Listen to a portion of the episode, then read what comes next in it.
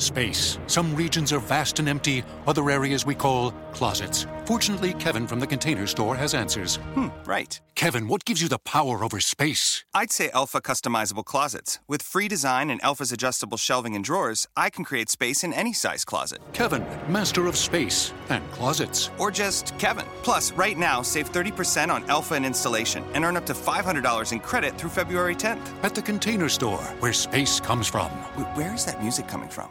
Blog Talk Radio. Oh, Mama, I'm in fear for my life from the long arm of the law. Got miles to go before we sleep. Lawman is putting an end to my running, and I'm so far from my. We will not go gently. Uh, we're going to unleash hell here in December. Oh, Mama, crying. You're so scared and all alone. Hey, somebody fix this guy's buckle so he can play football. Coming down from the gallows, and I don't have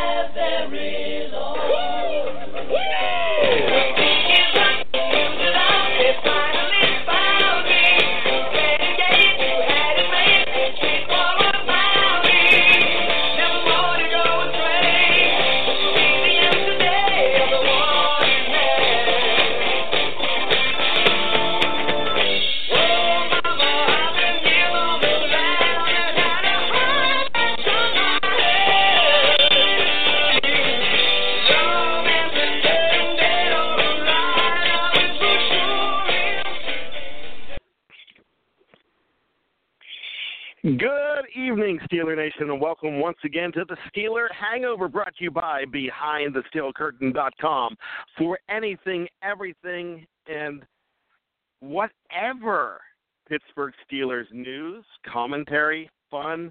We have got it all. We've got 10 new articles coming every single day, and we've got hilarity brought to you by none other than our good friend, Tony Defio. Tony, good evening, my friend.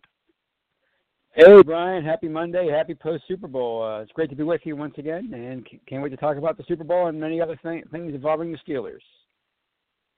Yep, I know exactly what you want to talk about, and uh, I can't wait to talk about the Super Bowl because, uh, um, you know what? It was actually a game that I was. It, it did keep my attention. Everyone talked about how boring it was.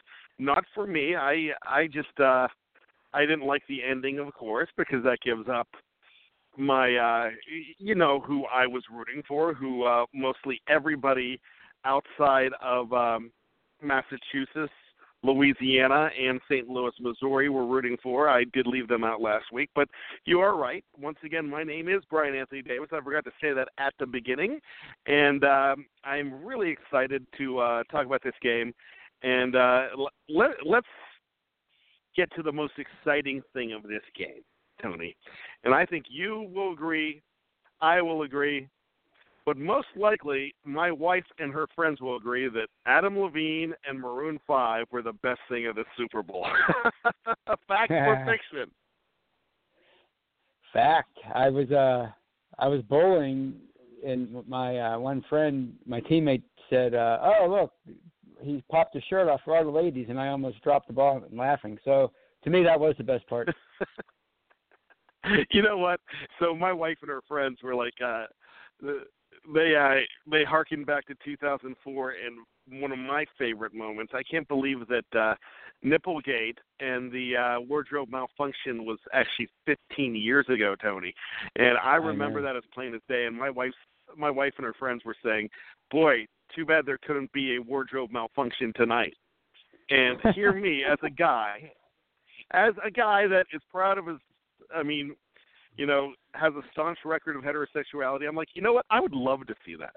I think that would be the most hilarious thing ever to see Adam Levine flopping in the wind in front of millions and millions of people all over the U.S. but anyways, uh, I digress. We're here to talk about football. I actually thought the uh, the halftime show was pretty good. I am a Maroon Five fan. I have seen them in concert. Um, actually, I went to see the Counting Crows, and this was about, gosh, this was probably about almost 12 years ago. and they it was the Counting Crows and uh, Maroon Five, and this is the third time I saw the Counting Crows, who an amazing band, but they just didn't have it that night. But then Maroon Five took the stage, and I, I knew very little about these guys. I'm like, wow, these guys could really take it home, and they just kept coming year after year after year. I think it's a good band. Um, I know there's a lot of controversy surrounding the Super Bowl. I know they tried to water it down a little bit, um, but as far as the halftime show, I thought they did a pretty good job. But most importantly, the game and the three teams involved. And why do you say three teams, Brian? Well, as always, we're talking about the Super Bowl, so it is the Los Angeles Rams, it is the New England Patriots, and anything we talk about here, Tony, surrounds the Pittsburgh Steelers. And that's actually what I want to talk to you about tonight. So you're watching this game, Tony, and you're seeing a complete lack of offense on both sides of the ball. And we know the Rams have a good defense, but we saw what teams like New Orleans were able to do to them in the regular season, even two weeks ago in the NFC Championship game. And we also saw what the Kansas City Chiefs did to them in Mexico City. Um, with they put up a lot of points on this team. So they put up 50 on this team. So my question to you is, let, let's just factor fiction. The Pittsburgh Steelers would have scored more than 13 points had they been at full strength and in this game. And when I say full strength, I'm not talking about Le'Veon Bell. I'm just talking about the Pittsburgh Steelers that we saw in 2018. I'd say it's a fact. I think they were they were uh they had a pretty good offense uh, until James Conner got hurt, I guess. So yeah, I'm gonna I'm gonna say uh, fact, and he would have been back by the time the playoffs started. So yeah, fact. Because you know the bottom line is we would not have all of this this Antonio Brown. Um, let's just put flip floppiness um, because it seems to go back and forth every single time I I look at Twitter. It seems like there's something new. Um, yesterday was no exception. Very early in the morning, I believe it was. Uh, I guess it was An- um, Adam Schefter reporting that uh, that uh, Antonio Brown has said that uh, he is not going to. Uh, he's told teammates that he does never want to play in Pittsburgh again. Um, that he's still hoping that they trade him, um, so on and so forth. And then he tweets out in the middle of the game. Did you see his tweet in the middle of the game, Tony? Uh, unfortunately, I didn't, but I do follow him. I should have paid more attention. It was something to the effect of, "Hey, Steeler Nation, do you still want me in black and gold?" so, Wow, that is basically, hey, so- taking a poll, do you do you want me? So, What were the results? you know what? I I didn't even look. Um, I really should have for the sake of uh, this show and uh, what I do here on BTSC. But uh, uh, you know, I saw a little bit of it. Some people back and forth were like, uh, "Yeah, we want you. Uh, don't leave ever." And then then you have the the grumpy fans that uh, Oh yeah. the keyboard warriors is what we call them that just want to blast them but it seemed more positive than anything so i'm still Tony, i'm still on the opinion that antonio brown wants to play for this football team uh, or is going to play for this football team um we talked a lot about this last week that if the offer does not roll in um that if that happens, that they're going to go ahead and uh, almost act like it never happened.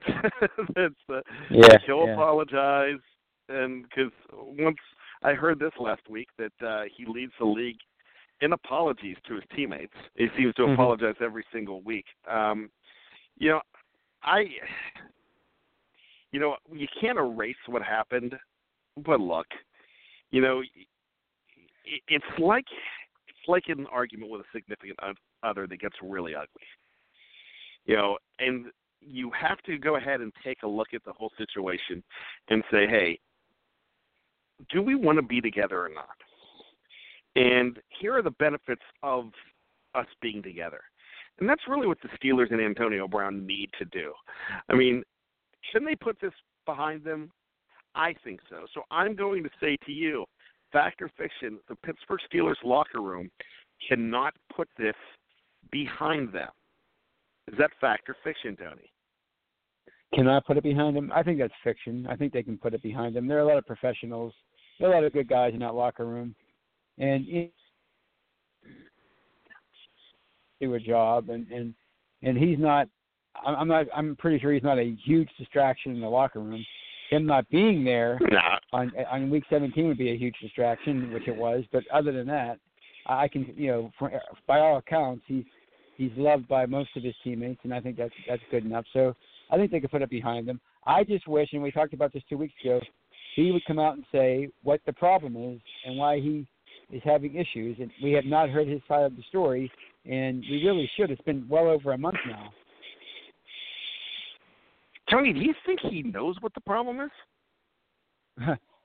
At this point, it might he it might be so many little things, and and it, there, it's not one big thing, and, and he just doesn't. He's just so far gone as far as as, as his his belligerence towards whoever his coach, his some of his teammates that that he, he doesn't even know what the issue is anymore. You know, you and I love the '80s, and we talk about this all the time. There is a song that uh, that sticks in my head, and it, it's not a very. It's more of a uh, song that went maybe top 20, top 25.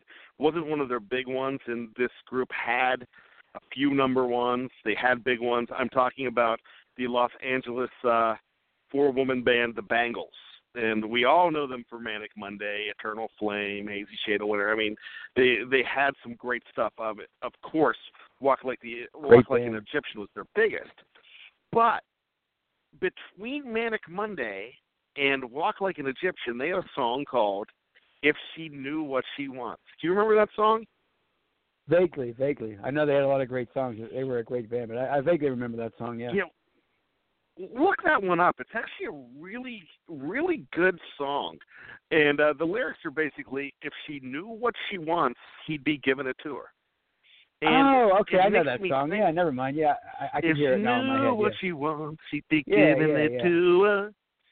Great I supermarket mean, song. sorry for singing, but yeah, it was a, that's a you know very good song. Um, 1986, um, if I'm not mistaken. But you know the Mhm. reason I bring that up, it just it just stinks of Antonio Brown. It really, I mean, when I hear that, think of that song and I think of him, I'm like, right there. I just don't know if he knows what he wants. I think the bottom line is he wants love, and he wants the spotlight. And Juju Smith-Schuster took it from him, and Ben Roethlisberger continues to take it from him. And actually, now, but what he doesn't understand is, in fans' eyes, these guys aren't taking it from him. They're all a part of the. They're all a part of the uh, the big picture and the puzzle, and they're all important. And you know, Yeah. Ben Roethlisberger needs Antonio Brown. He needs Juju Smith-Schuster. Juju Smith-Schuster needs Antonio Brown and Ben Roethlisberger. Antonio Brown needs Juju Smith-Schuster and Ben Roethlisberger, all for different reasons because their presence situations up for one another. And that's the bottom line to it. Speaking of Juju Smith Schuster, what a boy is he becoming he's becoming a star um outside of the football field, um, in commercials. He's getting a lot of action. Did you happen to see he was uh of course he was involved in that Super Bowl 100 excuse me that NFL 100 um promo that I mean, I think everybody would agree was absolutely amazing, especially if you're a Steeler fan. Absolutely. So, I mean, he was towards the beginning of that whole thing. I mean, but Mhm. Franco at the end, Franco the, at the end picking up the uh doing the immaculate reception. You had Joe Greene in there, you had uh Terry Bradshaw. Um it was just uh I I might have missed one or two. But uh he you know, Juju is definitely involved and Juju is becoming the man. And Juju, would you agree that he's becoming a bigger part of the locker room um, now going into his third year than uh, anybody ever expected, especially when he came out and said, "Hey, quit the BS." Of course, I'm paraphrasing. You know, just let's get everybody back in here. Just let's quit the crap. So Yeah, well, I mean, that makes. Sorry, Tony. go ahead. Well, yeah, I think I think he has. I mean, I'm just- a- a- he, he Yeah, has become a he's bigger a part of, the- a, a part of the locker room because, uh, you know, he, he you know, it, he's coming into his third year and he's he's a, he's a star. He's a productive player, and and he's a great character guy. And and and they've been going in that direction the last few drafts with with guys like that, T.J. Watt, him, and, uh, James Conner, and they're all leaders. So. I think it, it's only natural for him to, to finally step up and say, "Hey, so yeah, I think he is becoming a bigger him, and I think that's going to be a good thing in the long run." But the big thing is, will any of these guys listen to him? And I'm talking about a Le'Veon Bell. I'm talking about an Antonio Brown. Will they listen? Those guys probably not. No, I mean they're they're they've been around for a while, and and, and Antonio Brown certainly won't listen. I don't think um, he needs somebody with more cachet I, I, at this point, I guess, to to listen to him. But but the, the the younger players certainly will, and I think that's you know people are, are constantly you know talking about the the culture of the locker room. Well, that's how you that's how the locker room gets better. You bring younger guys in, young character guys like him, and like again Watt and a bunch of others, and then they they establish their their role in the locker room, and then everybody follows them, and and and that's how you create a, a uh, the culture you want. I think it's that's how it's going to have to happen. I mean, it, most people will tell you it's it's it's more the players that set the tone in the locker room than the coach. You know, the, the, the, they're there holding each other accountable. So I think that's that's going to be a, a natural progression. And I think in the next couple of years, I think it's it's it's something we can all look forward to. Who's the one player that you think that uh, they can pluck from the past that would really help this team inside the locker room? I've got a guy in mind, and I'm going to just throw him out as a factor fiction. A guy like Hines Ward, factor fiction, Tony, can go ahead and stabilize this locker room. Yeah, I think so. I mean, he was really good at, at, at holding uh, teammates accountable. Uh, he's the one who told Plaxico Burress, "Hey, you need to study the playbook." You know, so you know he's definitely he he, he never minced words when it came to um, to telling his teammates what they had to do, and he was he led by example. He, he led with his you know uh, vocally. So yeah, I think he he would be uh, a great mentor in that locker room definitely somebody. I don't think they could they could go wrong because he was all about winning and he was all about doing doing it the right way. Who do you think is the most? let- Let's just say the uh, the let's just go say the Bill Cowher years and the Mike Tomlin Okay. years, um, post Chuck Noll. Who do you think is the most respected Pittsburgh Steeler of that era? So let's say since 1992 in a locker room. Um, of course, we threw in Hines Ward there. Who else would we throw in as the most respected locker room figures? I'd say honestly, if it's not Jerome Bettis, it would have to be Aaron. I think Aaron's Aaron Smith. I mean, everybody universally loved that guy. I mean, they they would run through a brick wall for him. So I think it's it's it's either Bettis or Smith, and I'm I'm actually leaning towards Aaron Smith. I think he was he was universally loved by everybody. You know? I love that. I I think that is a great call right there. Um, you know, definitely a a big one from that time. Um, I you know what? Let me throw out a name that uh, that uh, might be overlooked as much, um, just because he didn't start here, but he finished here and finished here in a big way. I think James Farrior was a huge locker room guy. Yeah, actually, when you mention it, he was. He, he kind of uh, when Joey Porter uh, left, and you were wondering who's going to be the vocal leader, and the guy who got him ready on the sidelines in the tunnels. It, it turned out it was you think maybe Larry Foote or somebody like that. It was, it James Farrior. He was the one. You know, we're, you know, it's a five-star matchup because we're in it. You know, you always hear that soundbite. So yeah, that's that's a that's a uh, good good one. I mean, there were a lot of them. There were definitely a lot of them. I think that's that was a great that was a great era. It, it, it really was a great time to be a Steelers fan. I, you know, one of my favorite Steelers. Uh, I actually have the number 51 jersey. I bought it right after uh, they won the Super Bowl and had the uh, Super Bowl 43 um, logo on it. Uh, the, that patch. It's just one of my one of my guys there. So uh, let's uh, where we were talking about Super Bowl 43. Let's get back to Super Bowl 53. We talked a lot about the Steelers, and we talked about how the Steelers could have actually won that game could have scored more points. Um, we definitely think that. But how many interceptions do you think Ben would have had? Would have Ben been been the MVP of this game, or would have the Rams eaten him for lunch? Well, when it comes to Super Bowls and, and Steeler MVPs, it has to be, it would have had to have been a wide receiver because that's how it always went down. So probably would have been Antonio Brown, but I think Brandin Cooks had a, had a, a remarkable game. He he probably would have been the MVP had they won and had he held on to the, the uh, catch at the end there. But uh, uh, I don't, how many picks would he have thrown? I don't know. I mean, the the, the uh, Patriots played a. I'm sorry, uh, the Rams played a great defense, uh, a great game on defense. Of course, they both teams did. Uh, they had one play combined inside the 20 yard line, which I think is amazing. So how many picks would Ben have thrown? He probably would have thrown one or two because he that's just that's just Ben being Ben. So I'm I'm gonna guess I'm gonna go with two. But do you think they could have won that game? Oh, absolutely, absolutely. I mean, they, I, their offense, as, as everybody knows, when their offense is clicking, it's, it clicks better than anybody anybody's in the league. The problem that they have is obviously the consistency, and that goes hand to hand with with with Ben's uh, interceptions at the time. But but uh, I think they definitely could have won that game. I, I, I mean, they beat the, the team that beat the Rams in the regular season. They almost beat the Saints who could have been in the Super Bowl. So absolutely, they could have won that game.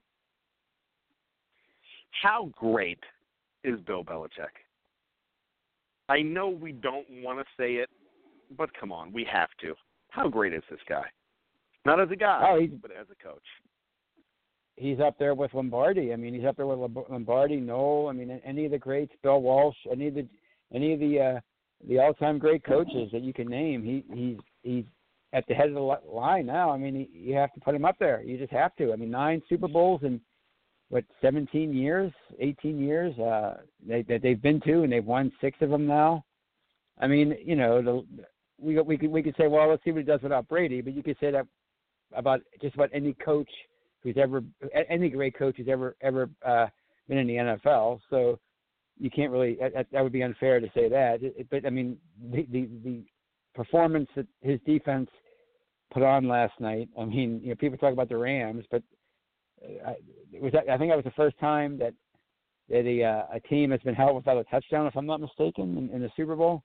It's definitely the lowest output of any team ever in the Super Bowl. No. Scoring, so. No. Well, here we could look at that a few ways because I, if I'm not mistaken, I believe when Dallas beat Miami and I want to say Super Bowl six, I believe that okay, yeah, twenty four to three. Yeah, yeah, you're right. Yeah, you're right. Okay, but good call. Good now, call.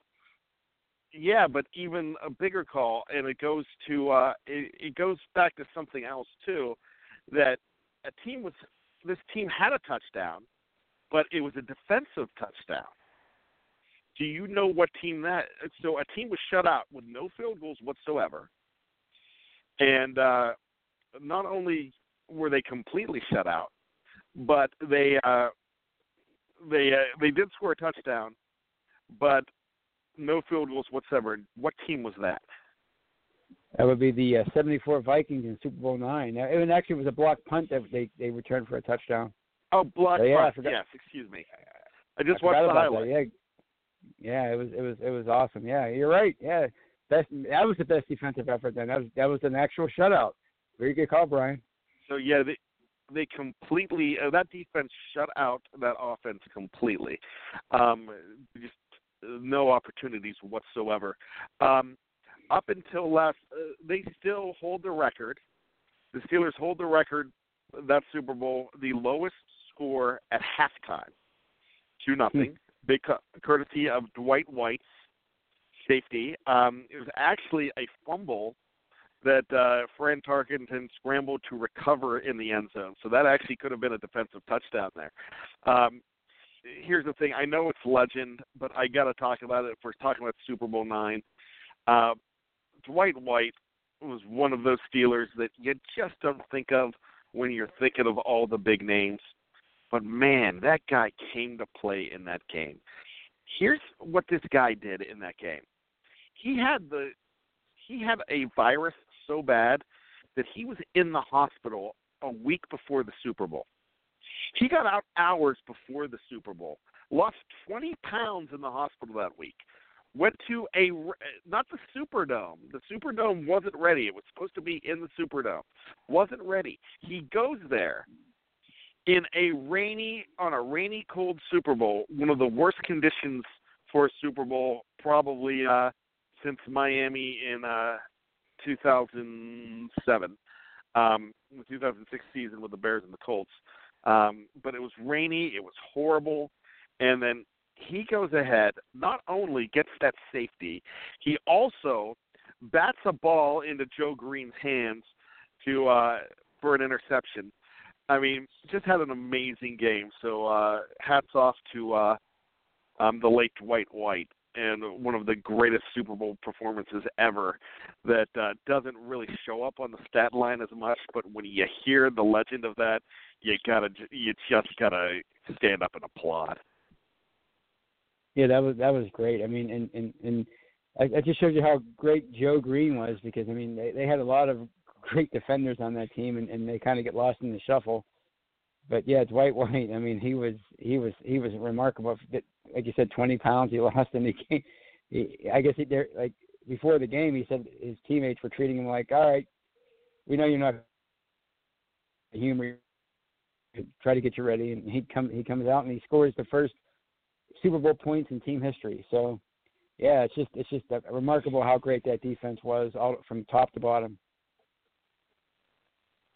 You know what, and and that was just uh that was something that the rest of that defense was amazing in that Super Bowl, especially uh L.C. Greenwood had three batted balls. Um Greene had the fumble recovery. He had the uh interception, but he was all over. He was so dominant in that game that uh if it wasn't for Franco's 154 yards um, and the uh, just the great play from him, um, he would have been the MVP of that game. He would have been a defensive MVP. Um, also, here's something interesting: who scored the first touchdown in Steelers Super Bowl history? Do you know that? Also from Super Bowl nine. Oh, Franco, right? Was it Franco? Yeah, on the the, the sweep around left end that uh, Moon Mullins threw the great block for. Franco, I thought, right? if I'm not mistaken, I thought that was the second one. The other guy that scored in this game, maybe I have it wrong. We'll have to look it up. The other guy that scored in that game, though, was uh, he. We knew him more as number 79, um, a Pro Bowl tackle, Larry Brown but he was number 87 tight end Larry Brown in that game. And no, that was, and that was a touchdown the last pass. touchdown. That was the last one. Okay, I I, I do stand yeah, that was, that was the clincher. Uh, I have no problem with that. But uh, very interesting. Not a lot of people when you think of uh, um, more anonymous guys to score touchdowns. I would say he would be one of them. And there's one more guy, um, even more anonymous than him, in Super Bowl 43 who scored scored a rushing touchdown, and it wasn't Willie Parker. That was uh, Richard Huntley, right? Is that is that was that the right? No, it, right? it, uh, it was number 33, but it was not Richard Huntley. Oh yeah, I'm, I'm going Huntley back. was way already back. Gone. Yeah, yeah, he was. Uh, Uh, God, yeah, what, but what same number. Yeah, He yeah. was a really big guy, free agent from the University of Minnesota. His name was Gary Russell. Ah, that's right. Gary Russell. Yes. You there? There's one that not a lot of people are going to remember. But uh, with that being said, um, let's get back. Let's finish up with the Super Bowl. You know, as much as I hate to go ahead and give the Patriots props, hey, they have deserved being at the same level as the Steelers at number six. I, you know, really, a lot of people were resisting it, didn't want that. In fact, it always drove me crazy five years ago when uh five years ago or so when the uh San Francisco Giants were excuse me San Francisco 49ers were going for six against the Baltimore Ravens and Steeler fans rooted for the Ravens, which I thought was just horrible because they didn't want company at six. Here's the bottom line with six. You could always get that record back. For me, I live in Maryland, you can't erase the Ravens championship. Nope. So that's uh that's how I feel about that. And as a Steeler fan, look, you you can't let the Ravens win. Look, you go and and go and get number seven, and that's fine, and and hold it on your own. The Steelers held it, held that record for ten years. They can very easily get it back, and um, they can add to it. So don't worry about that six. It's just the fact that you just don't want it to be the Patriots but credit where credit's due. Give the devil their due. That's a great football team. They find ways to win, and they get guys like Julian Edelman to to come up huge. And I tell you what, can't stand the guy, especially for his comments a couple of years ago that I thought were slighted uh, Dan Rooney. Um, but Edelman is a beast. That is one Patriot that I would take on my team in a heartbeat the heart that guy plays with. I mean, I love to watch him play, but this is something that's driving me crazy right. Um, there, Phil Simms was talking about it on post game, so I'm going to ask you, with a fact or fiction, fact or fiction, Julian Edelman deserves to be in the Hall of Fame. Uh, I'm gonna say fiction. I don't. I don't think he's a Hall of Fame player. At least not yet. No, I mean he's he's like what's the difference between him and Wes Welker? Not my. I don't think there's much of a difference. So they're the same kind of player. I don't think anybody thinks Wes Welker should be in the Hall of Fame. The big difference is that they're saying is he is second to Jerry Rice in postseason receptions and possibly yards. Um, because and that's because of the sheer volume of it, probably. But uh, his postseason performances are uh, are amazing, and that's why I guess that's why they're saying it. But um, here's my thing, and I'm looking at this. I'm looking at the Hall of Fame. I'm looking at Faneca. Great article, by the way, on uh, Faneca deserving to be in the Hall of Fame.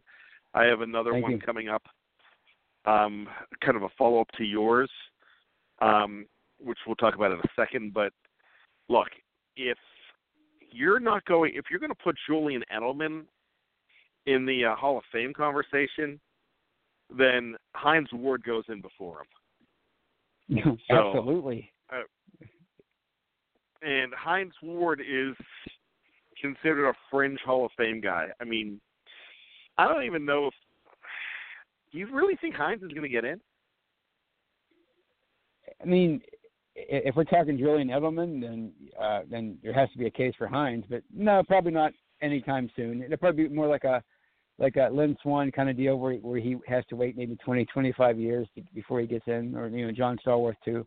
So it'll be it'll it'll be Yeah, I down the line. He's he's not going to be, and it's not going to be anytime soon. That's for sure.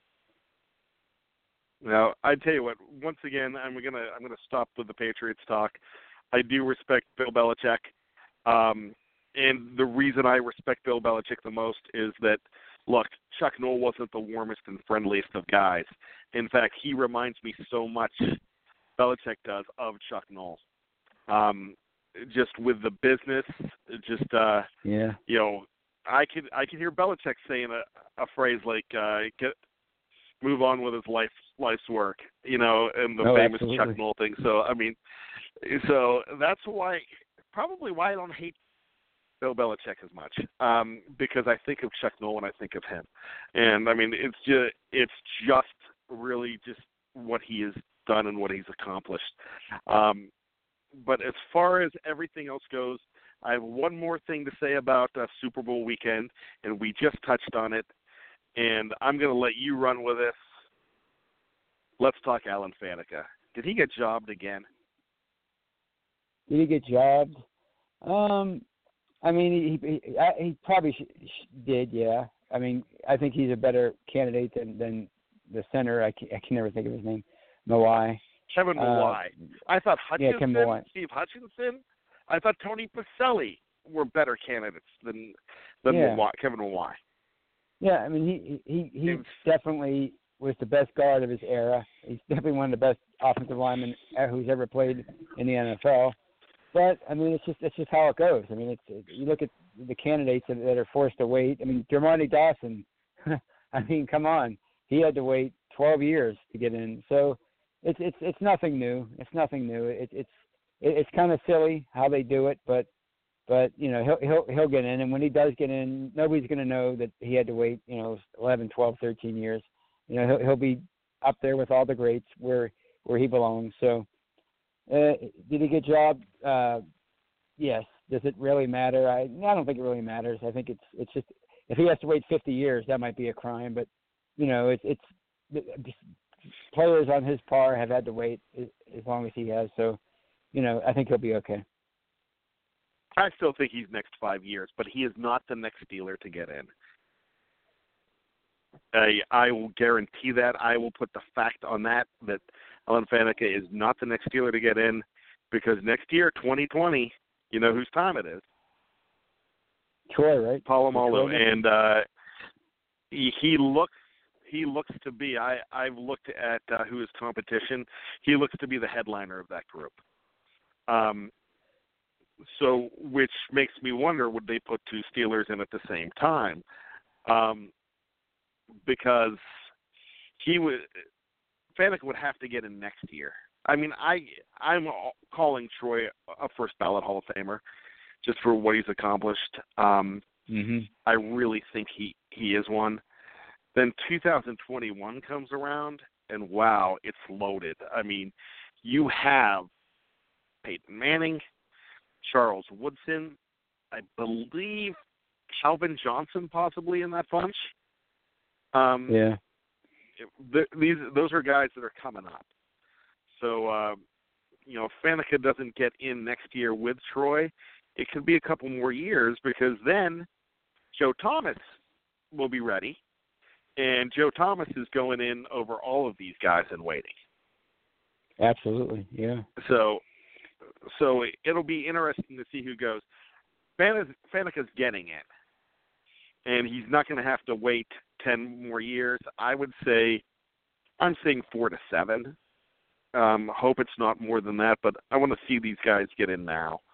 Um, but with that being said, it's so great to be able to talk about uh, having players uh, waiting in line for the Hall of Fame. And when you look at guys like Hines Ward that might not get in, and uh, and some of the other guys that are coming up that won't get in, but they're Steeler greats like a Heath Miller, like a Ryan yeah. Clark. They're not getting in. And then no. there's always Bill Cowher too to talk about, um, yeah. which which really is going to be an interesting one um, as far as coaches. But I think Bill Cowher's a Hall of Famer. I would agree you with that. yeah, uh, yeah, you don't know. I mean, it's it's it's it's weird I think with you coaches might have to because wait.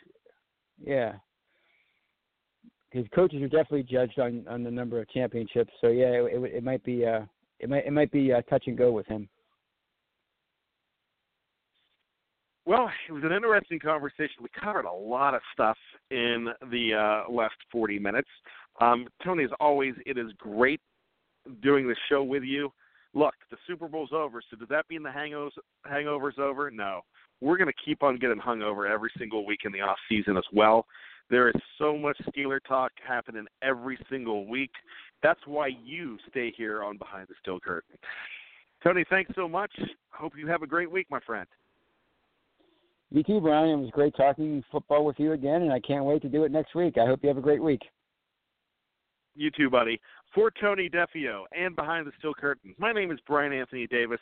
We thank you for listening to this recap of a Steelerless Super Bowl and what would have happened if the Steelers had indeed gotten their stuff together and were able to be in it.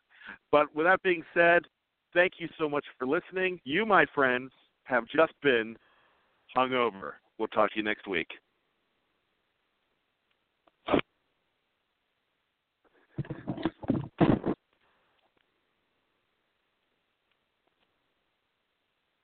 Space. Some regions are vast and empty, other areas we call closets. Fortunately, Kevin from the container store has answers. Hmm, right. Kevin, what gives you the power over space? I'd say Elfa customizable closets. With free design and Elfa's adjustable shelving and drawers, I can create space in any size closet. Kevin, master of space and closets. Or just Kevin. Plus, right now, save 30% on Elfa and installation and earn up to $500 in credit through February 10th. At the container store, where space comes from. Wait, where is that music coming from? Space. Some regions are vast and empty, other areas we call closets. Fortunately, Kevin from the container store has answers. Hmm, right. Kevin, what gives you the power over space? I'd say Elfa customizable closets. With free design and Elfa's adjustable shelving and drawers, I can create space in any size closet. Kevin, master of space and closets. Or just Kevin. Plus, right now, save 30% on Elfa and installation and earn up to $500 in credit through February 10th. At the container store, where space comes from. Where is that music coming from?